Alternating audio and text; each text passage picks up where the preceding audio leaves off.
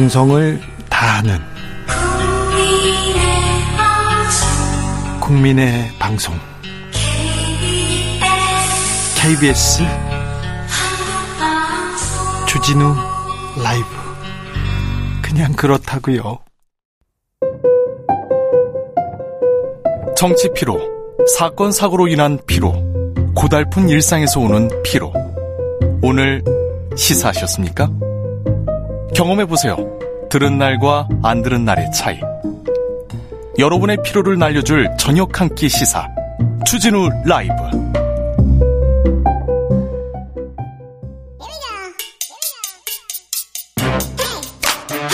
뉴스를 향한 진지한 고민 기자들의 수다. 라이브 기자실을 찾은 오늘의 기자는 은지옥이요. 시사인 김은지입니다. 오늘 준비한 첫 번째 뉴스부터 가보겠습니다. 네, 소위 유성 사건에 연루됐던 국정원 요원들에게 무죄가 선고됐습니다. 아니 그 저 유성 간첩을 만들었던 그 국정원 요원 말인 거죠?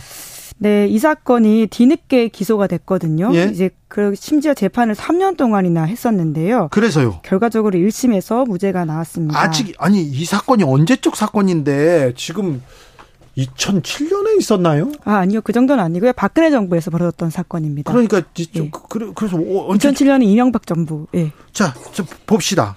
네, 이제 물론 2013년도 굉장히 오래된 10년 전 사건인데요. 2013년 사건이군요. 예, 그렇죠. 유가려 씨 이 사건의 출발 자체가 유성 씨의 동생인 유가려 씨로부터 시작되거든요. 서울시 간첩 사건이 있었어요. 서울시 공무원 간첩단 간첩 유성 아니었는데 지금 국정원과 검찰이 만들었다 이렇게 의혹을 받고 있습니다. 그런데 이 사건은 유성 씨 동생한테서 시작됩니다. 유가려 씨 네, 진술을 해서 시작했다라고 하는 것인데요. 네. 유가려 씨가 이제 한국에 처음 들어와서 갔던 곳이 국정원 합동신문센터라는 곳입니다. 네. 거기서 국정원 요원들한테 자백 그러니까 허위 자백을 강요받았다라고 하는 것이거든요. 오빠가 간첩이라는 것을 인정해라라고 하면서 구타당하고 일종의 고문 같은 상황을 겪 겪었다라고 하는 것인데요. 이건 잘못됐잖아요.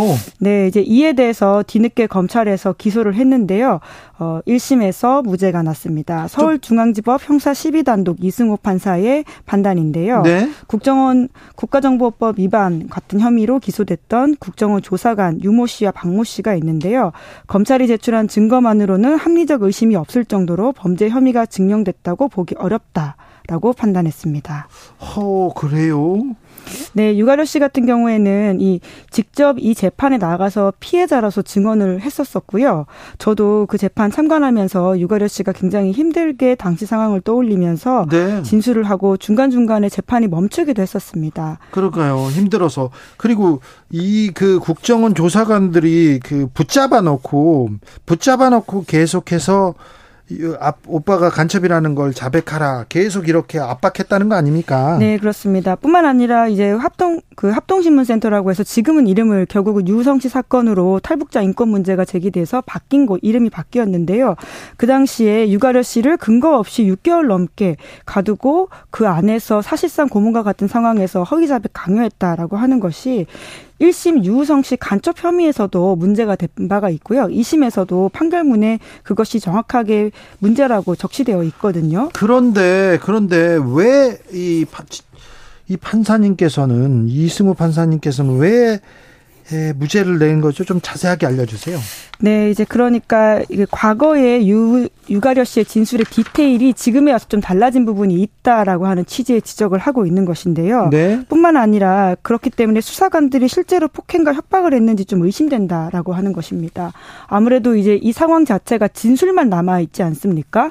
당사자들이 거기서 CCTV라든지 피해자가 CCTV를 그리고 증거를 모을 수 있는 그런 상황은 아니었잖아요. 지금 감금돼 있는데요. 네, 게다가 2012년, 13년 관련해서 했던 이야기가 이, 지금에 와서는 디테일이 조금 달라진 부분이 있습니다. 지금 그에 대해서는 변호사들이 아무래도 그 시절에 트라우마적 부분들이 있다 보니까 완벽하게 똑같은 증언을 하지 못한다라고 하는 것인데요. 네. 그러한 좀 큰 틀의 상황이 아니라 디테일을 이제 재판부가 문제 삼으면서 네. 신빙성이 떨어진다라고 본 것 같은데요. 근데 유가려 씨는 처음에 처음부터 그리고 뭐 조사 검찰 조사 받을 때 그다음에 재판 받을 때 일관되게 저는 폭행 당했어요, 협박 당했어요, 저는 감금 당했어요 얘기했잖아요. 네, 국정원이랑 검찰 초창기 조사 때는 그 이야기를 하기가 어려운 상황이어서 그렇죠. 그걸 말하진 못했었는데요. 상황 변경이 있고부터는 꾸준하게 같은 취지의 진술을 한 바가 있습니다. 음. 그래서 지금 변호사들은 이 상황을 받아들일 수 없다라고 해서 항소해야 된다라고 주장을 하고 있는데요. 그런데 유우성 씨 변호인들이 검찰이 항소를 하지 않을까봐 걱정도 하고 있는 상황을 제가 오늘 아침에 통화하면서 들었습니다. 그래요? 유우성 씨 간첩 무죄 받았거든요. 결국 무죄 받았는데 그때 어, 국정원이 잘못했다, 이 수사관들이 너무했다 이런 얘기 있었지 않습니까? 예, 실제로 그 2심 판결문에 보면 여동생을 사실상 국가보안법 피의자로서 수사를 하면서도 영장도 없었고 변호사 조력을 받을 권리 등을 보장하지도 않았다.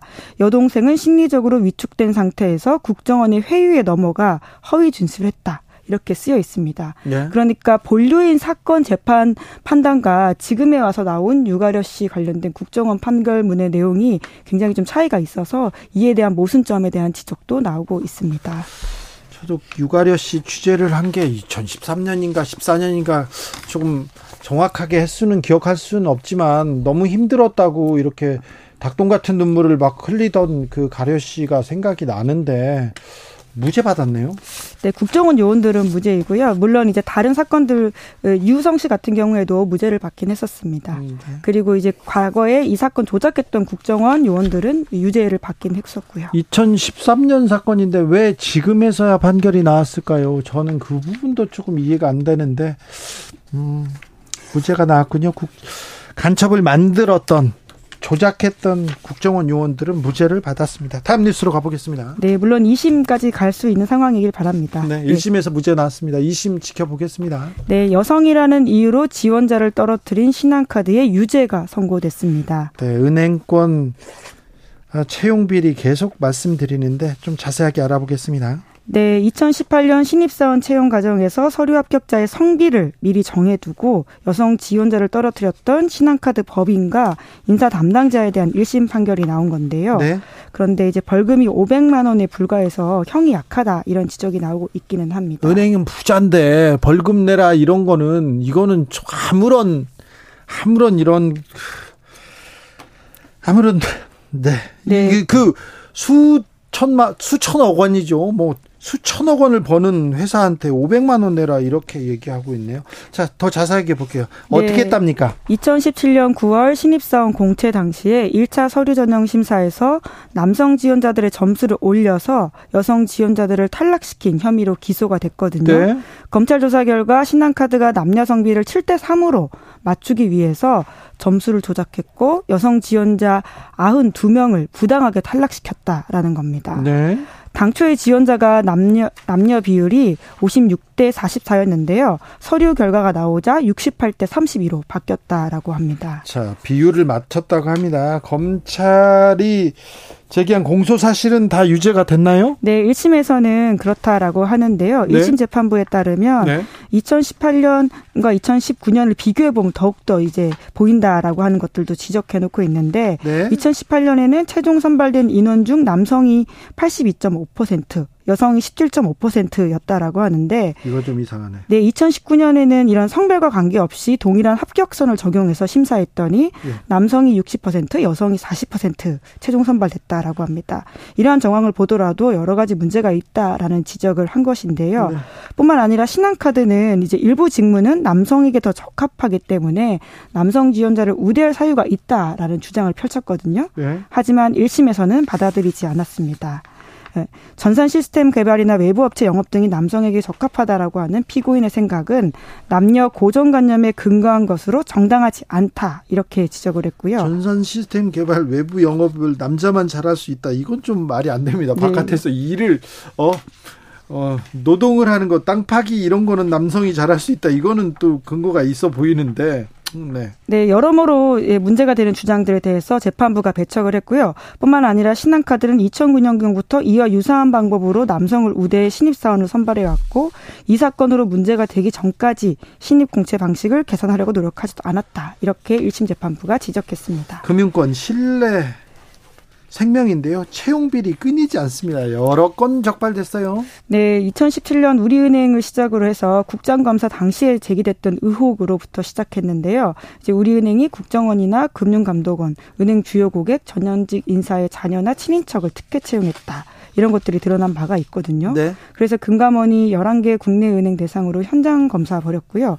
대부분의 은행이 비슷한 형태의 비리 저지르고 있다. 이런 사실이 밝혀졌습니다. 비리는 비리인데 그런데 거의 무죄 받고 있잖아요.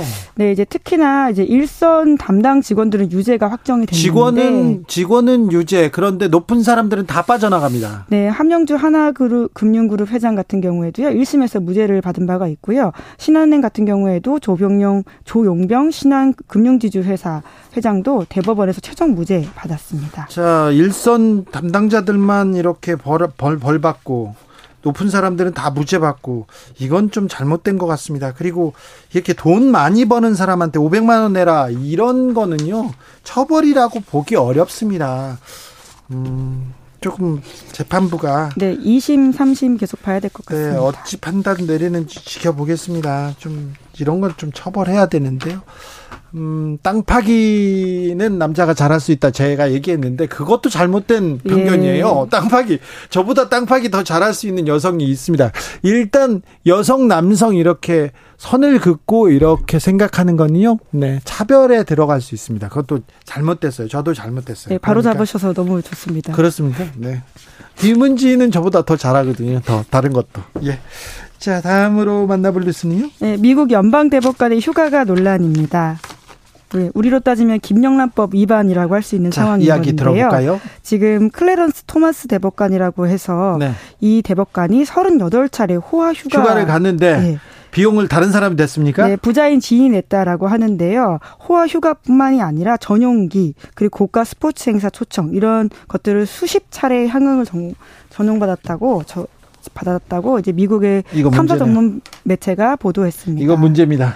예, 특히나 이렇게 후원자인 사람이요 공화당의 고액 후원자이기도 한 사람이거든요. 예. 그러다 보니까 해당 판결의 중립성, 독립성이 제대로 유지되고 있는 것이냐 이런 비판들이 나오고 있습니다. 그렇습니다. 지금 대법관을요, 네 전용기에다 태워가지고 요트에다 막 태워가지고 인도네시아 등으로 호화 휴가를 보냅니다. 네, 그리고 아, 아무런 음, 음 아무런 제재를 받고 있지 않는 것이죠. 이게 이상하네요. 네, 심지어 이것도 신고하지 않아서요. 뒤늦게 예. 언론 보도로 터져 나온 사실이다라고 하는 것인데요. 또 다른 저 지원도 받았습니까? 네, 친척의 등록금도 지원받았다라고 하고요. 캠핑카도 3억 원짜리인데 무상 제공 받았다라고 합니다.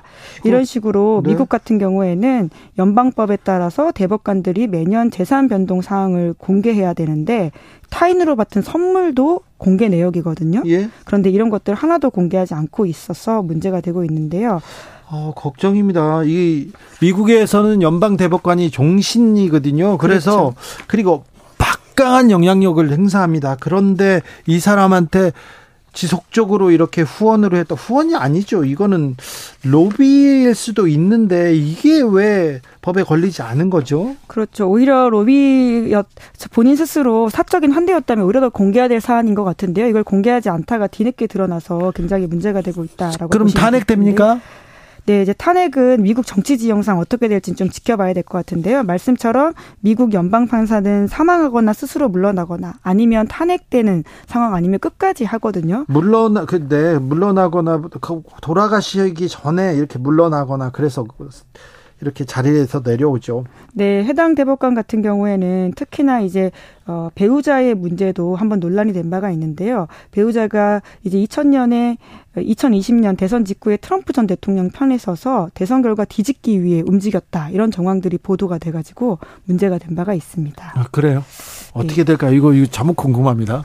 네. 이 대법관 소식 계속 전해 주십시오. 네. 특히나 김영란법이 있었으면 바로 처벌됐을 텐데라는 생각도 들더라고요. 그러게요. 네. 참 미국도 미국은 어떻게 되는 거야? 막 미국을 걱정하게 됩니다. 네. 시사인 김은지 기자 함께했습니다. 감사합니다. 네, 고맙습니다. 교통정보센터 다녀올게요. 김민혜 씨.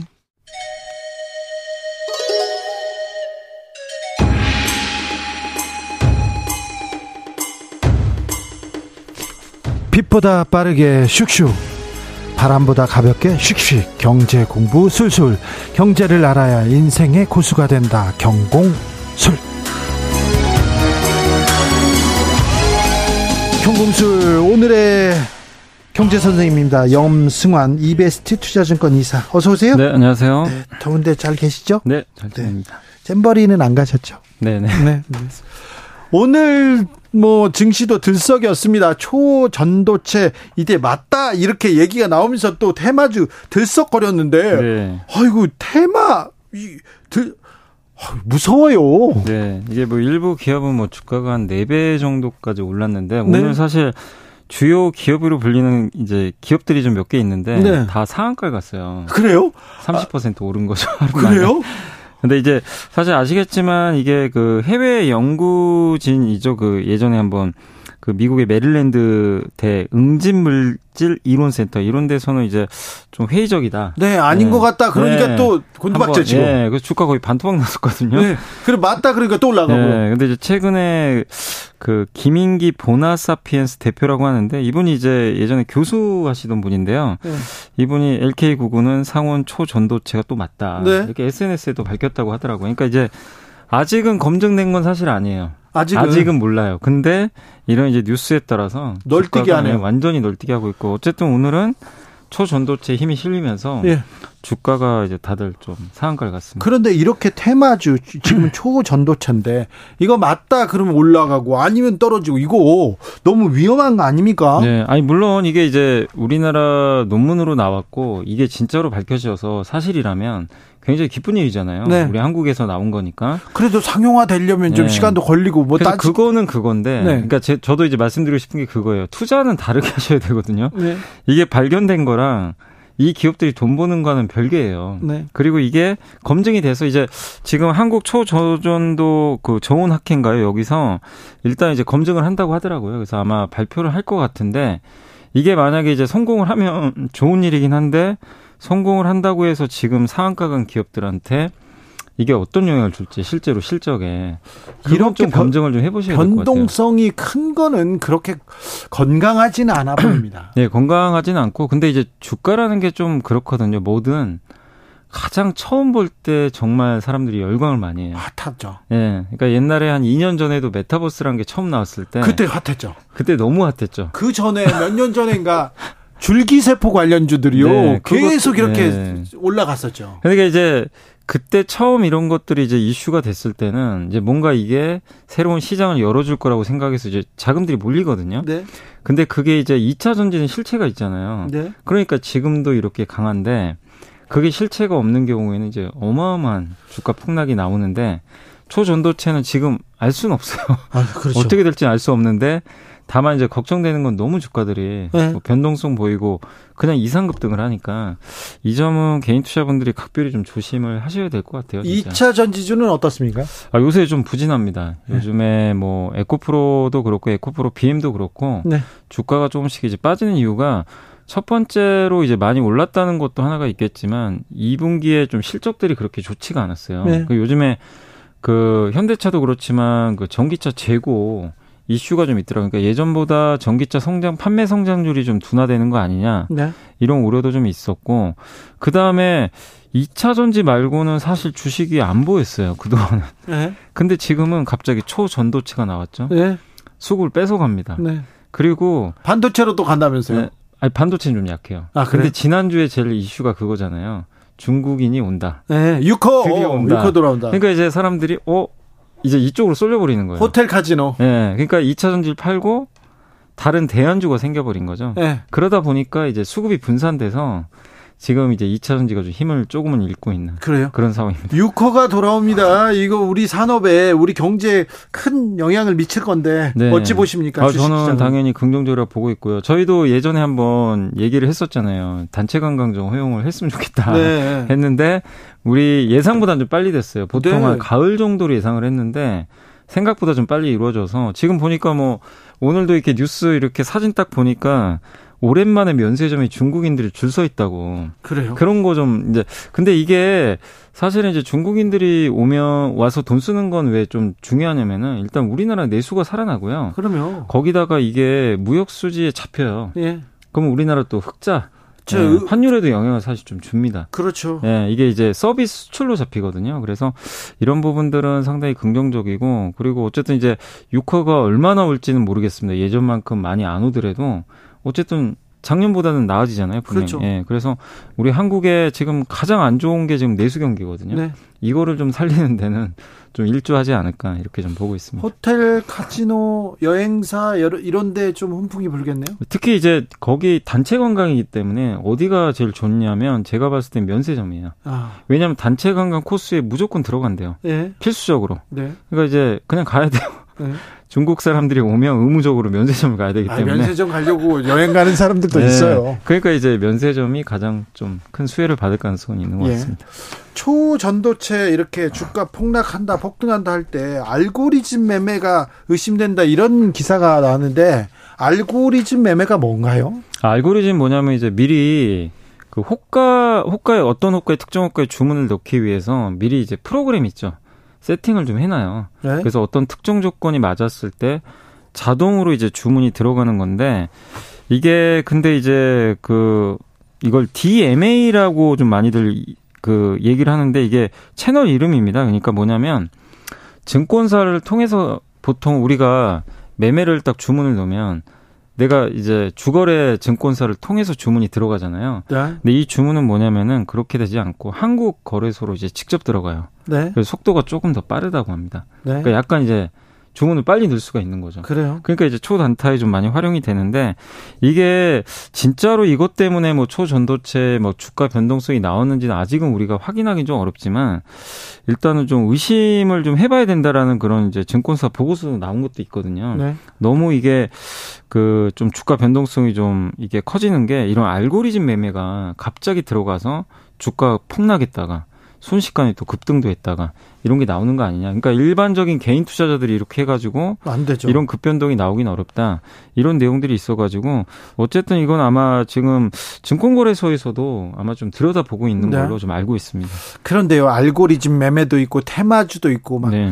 약간 그 개미 투자자들은 매우 좀 불안할 것 같아요. 투자할 때 여기에 휩쓸리지 않기 쉽지 않잖아요. 아니 그러니까 이제 지금 요즘에 그 기업들도 뭐 이렇게 보면 실적들도 그렇게 좋은 편도 아니고 경기는 안 좋다 보는데 또 좋은 주가가 급등하는 기업들은 또 찾아보면 또 꽤 나오거든요. 네. 근데 이제 그 기업들을 초기에 내가 미리 좀 발굴해서 들어가면 상관이 없는데 네. 대부분은 이제 남들 벌었다고 하면 약간 포모 현상 생기죠. 아, 그렇죠. 네, 그래서 야 나도 좀 해보자. 그래가지고 좀 늦게 들어가는 경우들이 사실 많아요. 아, 늦게 들어가죠. 네, 근데 또 그때 늦게 들어가도요. 이게 성과가 나쁘진 않아요. 초기에는 내가 좀 뒤늦게 들어가도 수익을 좀 줍니다. 그러다 보니까 이제 거기에 또더 많이 들죠. 네. 비투하죠. 네. 그러다가 이제 나중에 주가가 이제 급나갈 때큰 손실들을 많이 보게 되는데 이게 어쩔 수 없는 것 같아요. 이게 쏠림 현상이 나오면 사람들이 그거를 좀 견디기 좀 힘들어 하더라고. 내가 가진 건 안 가고 있는데 네. 남이 가진 거는 자꾸만 가니까 네. 야 이건 아니다 갈아타자. 네. 예. 근데 그냥 갈아타는 게 아니라 비까지 내서 갈아타는 경우도 되게 많아요. 그 성과가 좀 안 좋은데 주의를 하시라고 말씀은 드리지만 그게 좀 쉽진 않은 것 같습니다. 사실. 네, 쉽지 않죠. 항상, 항상 저도 주의하라고 말씀을 드리는데 네. 특별히 그 청년들이 처음 투자하다가 네. 처음 투자하다가 이런 또 우를 범할 게 범하는 경우가 많아요. 그 예전에 가장 대표적인 게 비트코인이었죠. 비트코인이 한 2년 전에 한참 좋을 때 그때 저도 이제 강연회를 많이 다니는데 이 젊은 분들 중에요. 당시 2년 전에 비트코인 안 하시는 분이 없었어요. 그래요? 다 했어요. 웬만하면 비트코인 다 하시더라고요. 주변에서 얼마 벌었다 이 얘기를 들으니까 안 할 수 없죠. 예, 그러니까 비트코인이 그때는 사실 주식보다 네. 주식도 인기가 있었지만 뭐 비트코인이 비할 바는 아니었어요. 다 사람들이 당, 시에는 네, 네. 저 전화기 쳐다보고 있더라고요. 예, 뭐 24시간 거래도 되고 죽뭐 이게 변동폭이 크잖아요. 그냥 무제한이잖아요. 네. 그러다 보니까 근데 사실 그 후로 결과가 사실 안 좋았잖아요. 거의 대부분 안 좋았죠. 네. 네. 어른 되자마자 빚에 굴레 빠지는 20대 이하 은행 연체율도 계속 어, 최고 수준으로 늘고 있다 네. 이런 얘기했는데 청년들은 청년들은 어떻게 투자하는 게 좋습니까? 아, 일단은 가장 중요한 게 자기 현금을 만들어야 되거든요. 예. 그걸 만들 수 있는 수단을 이제 만들어야 되잖아요. 빚 말고 일단은 자산을 좀 만들어야 된다. 네. 근데 그러려면 네. 돈을 벌어야 되는데 네, 저축해야죠. 문제는 뭐 대학생까지는 돈 버는 것보다 일단 학업이 해야 되잖아요. 네.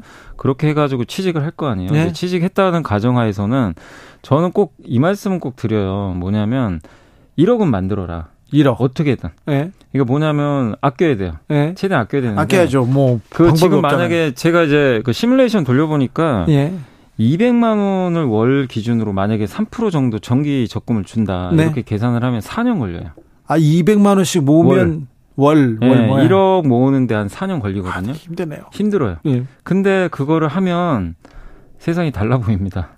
진짜 달라 보여요. 그 그런 얘기를 들은 적 있어요. 아, 뭐 재벌 회장인데요. 네. 자수성가한 재벌 회장인데 1억 만드는 게 제일 어렵대요. 네, 어려워요. 천, 만원 만드는 게 제일 어렵고 천만 원까지 가면 1억까지 간다. 네. 1억 만드는 게 어려운데 1억까지만 가면 10억까지는 간다. 네. 그렇게 음, 일단은 1억을 모아라. 일단 모아야 되고 근데 1억 모으려면 네. 내가 현금 흐름을 확보할 수 있는 뭔가가 있어야 되잖아요. 네. 직업이 있어야 되니까. 아, 200만 원씩 모으려면 네. 그렇죠. 근데 그거는 투자해 가지고 당장 나오는 건 아니니까 저는 투자보다 자기 일에 일단 집중해 가지고 최대한 4년 정도 걸린다고 생각하고 네. 취직하고 어떻게든 모아 보세요. 네. 그리고 그 과정에서 준비를 하는 거예요. 네. 왜냐하면 1억 가지고 계속 적금만 든다고 부자 되기는 어려워요, 사실. 네. 큰 돈은. 근데 투자를 뭔가 하긴 해야 되는데 네. 그러려면은 어쨌든 이제 그 한 4년 동안은 계속 공부를 하는 거죠. 네. 이런 뭐 주진우 라이브 뭐 채널도 좀 들으시고 네. 하시면서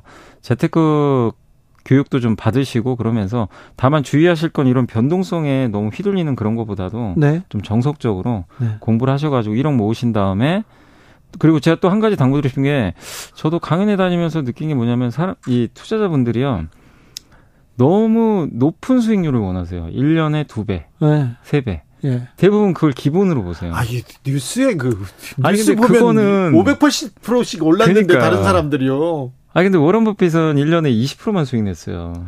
아, 네. 근데 그 답답해 하잖아요. 네. 근데 이 1억 가지고 만약에요. 네. 20%만 수익을 내잖아요. 네. 30년 후에는 얼마 되는지 아세요? 얼마나? 복리로. 얼마나 돼요? 20% 매달 그러니까 1년마다 낸다면 네. 198억 됩니다. 그러니까 이게 20%만 근데 그게 어렵죠. 어렵죠. 네. 근데 20%는 어디에 왜 그게 어렵냐면 대부분 다 두 배, 세 배를 원해요. 네. 20% 만족을 안 합니다. 그렇죠. 왜냐하면 1억 가지고 처음 했는데 1억 20% 해봐야 1억 2천이거든요. 예. 이게 언제 10억, 20억 되냐? 네. 안 보이거든요. 그래서 무리하게 돼요. 20%도 큰 건데. 네. 근데 할 수 있어요. 충분히 네. 노력만 하시면. 그래요? 근데 너무 제가 느낀 건 뭐냐면은 너무 높은 걸 보세요. 자꾸 두 배, 세 배, 아까 말씀하신 다섯 배. 네. 이게 주변에는 뭐 우습게 막 다섯 배씩 가니까. 아, 다 그렇게 얘기해요. 네. 이거 괜찮습니다. 이거 회사가 우량해서 10% 아, 수익 냈습니다. 그거 말고 이거 뭐 아니면 돕니다. 뭐 아니면 도로 가거든요. 네. 근데 그러다 이제 자기 초심 거의, 다 잃고 거의 도예요. 네. 그래서 정말 꾸준히 자기 현금으로 매달 이렇게 만드셔 가지고 네. 1년에 뭐 15% 20% 이렇게 꾸준히 한번 해 보시는 것도 네. 좋지 않을까. 그러니까 결국 그래서 나이 젊으신 분들이 유리해요, 사실. 그렇죠. 복리 수익을 내려면 오랫동안 한 2, 30년 정도 해야 되니까. 자, 일단은 음. 청년들 투자도 좋지만 1억을 모으랍니다. 네, 모으고 나서 모으면서 공부했다가 그리고는 10% 20% 꾸준히만. 목표로 예. 꾸준히 이렇게 가면 된답니다. 예. 198억 금방 모을 수 있답니다. 뭐, 그, 별로 어렵지 않아요. 네. 어렵지 않다고요. 네. 그, 일본 노무라 증권에서 이런 보고서가 나왔습니다. 한국이 가장 비관적이다. 한국만 아. 역성장할 것이다. 이런 얘기 나오는데 음, 어떤 점 주목해야 됩니까? 아, 그러니까 역성장은 글쎄 왜 노무라에서 그렇게 얘기했는지 모르겠지만 이제 국내 이제 그 내부에서는 아마 1.5% 정도로 얘기했죠. 1%대 얘기했죠. 예. 그리고 물론 이제 정경련에서는 1.3%로 좀 낮추긴 했는데 네. 우리나라가 저성장하는 건 맞아요. 네. 예, 일단 인구도 줄고 또 지금 가장 중요한 나라가 중국인데 네. 중국 아시겠지만 지금 부동산 또 최근에 어떤 기업이 채권 이자 못 갚아서 뭐 부도가 나니 많이 지금 중국 경기도 좀 안 좋고 네. 그 의존도가 높기 때문에 한국이 좀 위축될 수밖에 없는 건 사실인데 다만 지금 우리나라 경제를 보면 요즘에 이제 미국 수출도 좀 늘어나기 시작하고 하반기에는 또 반도체도 조금씩은 좀 나아질 걸로 보고 있기 때문에 역성장은 좀 너무 지나친 거 아닌가. 저는 좀 그렇게 보고 있습니다. 그래서 하반기하고 내년을 본다면 내년 그 한국은행에서도 2% 이상 성장 보거든요. 예. 그래서 노무라 증권의 전망은 조금 너무 좀 비관적으로 예, 너무 좀 비관적인 게 아닌가 그렇게 생각을 합니다. 아, 물가는 어떻습니까? 물가는 좀 많이 잡혔어요. 지금 이번에 우리나라 같은 경우 2.4%인가요? 소비자 예. 물가가 많이 떨어져 있는데 물론 좀 오를 거예요. 왜냐하면 최근에 국제 유가가 좀 많이 오르고 있어서 예. 하반기에는 좀 물가가 좀 일정 부분 오르긴 하겠지만 그러나 어쨌든 이제 지금 한국의 소비자 물가도 3% 아래쪽까지 좀 내려왔기 때문에 안정화되고 있고 미국도 최근에 주거비가 좀 꺾이거든요. 예. 네, 주거비가 너무나 비쌌는데 그게 꺾이기 시작합니다. 그래서 그런 거 보면 미국 물가도 계속 안정감을 찾을 것 같고 그래서 물가는 그렇게까지 뭐 걱정할 필요는 예, 없다. 우리나라 경제에 큰 영향을 주기는 좀 어려울 걸로 저는 보고 있습니다. 수도권에서 지금 비롯되고 있습니다만 부동산은 저점을 찍고 지금 상향 곡선을 그리고 있는 것 같습니다. 예, 아 그게 왜냐하면 대출이 많이 늘었어요. 예. 그러니까 21년도 9월 달에 은행권 대출이 6.4조 원 딱 그 가계 대출 주고 나서 예. 쭉 줄었거든요. 예. 근데 이번 6월에 은행 가계 대출이 또 6조 원 이상 늘어났어요. 그러니까 네. 이 돈의 대부분이요. 그 주택 담보 대출. 네. 그러니까 이제 금리 인상이 멈추니까 예. 사람들이 다시 주택 쪽으로 아파트 쪽으로 관심을 좀 보이면서 대출이 늘어나는데 결국 대출 늘어나면요. 가격 오르더라고요. 그래요. 예, 이게 어쩔 수 없어요. 왜냐하면 그렇죠. 아파트는 대부분 대출 끼고 사기 때문에. 예. 그래서 결국 지금 상황에서는 유동성이 좀 워낙 풍부하기 때문에 그 부분이 조금 그 아파트 가격을 또 조금씩 올리고 있는 게 아닌가 이렇게 생각을 유커들 들어옵니다. 중국 경제가 좀 나아져야 우리도 좀 그 영향을 받을 텐데. 네. 근데 중국 경기도 지금 부동산이 너무 안 좋거든요. 네. 부양책을 막 써요. 그 부동산 부양도 하는데 강도가 그렇게 세진 않습니다. 근데 중국 정부도 부채가 많아서 옛날처럼 막 하질 못해요. 근데 어쨌든 중국 경기도 지금 너무나 안 좋기 때문에 지금 부양책은 조금씩 조금씩 쓰면서 그러니까 한 번에 V자로 좋아진 게 아니라요. 중국 정부가 원하는 건 이렇게 좀 천천히 약간 이제 U자형으로 좀 올라가는 그런 흐름을 원하는 것 같습니다. 그래서 약간 좀 시간은 걸리겠지만 중국 경기도 저는 하반기 경에는 좀 회복하지 않을까. 나쁘게 보지는 않습니다. 어쨌든 반등은 조금씩은 시작은 하고 있다. 이렇게 예상은 하고 있습니다. 18일 한미일 정상회담 열리는데요. 대통령이 미국, 일본 가서 많이 잘해줬거든요. 미국, 일본에. 네. 이제 경제 성과를 좀 받아왔으면 좋겠는데 이 보따리 좀 얻어왔으면 좋겠다. 이런. 네, 저도 그걸 좀 원하고. 그러니까 네. 지금 이제 미중 간의 갈등 때문에 네. 중간에서 약간 피해보는 산업들도 좀 일부 있잖아요. 네. 규제 때문에. 그런 것들 특히 이제 우리 한국은 반도체 공장이 중국에 있단 말이에요. 예. 여기에 반도체 장비 뭐 미국 거 못 받으면 네. 현대 아니 그러니까 그 삼성이나 하이닉스가 피해를 볼 수가 있거든요. 네. 그러니까 이제 우리가 좀 중국과 미국 중간에 좀 껴 있는데 네. 여기서 한국의 대표적인 뭐 반도체나 이런 산업들이 2차 전지나 피해를 안 보게끔 얘기할 건 해야 되는데 근데 어떤 얘기가 나올지는 아직은 좀 밝혀진 게 없어서 일단 좀 지켜는 봐야 될 것 같습니다. 어 그래서 대통령이 뭐라고 얘기했다고요? 뭐 네? 한마디 해야 되는데 미국한테 아니 뭐 내놔라고요?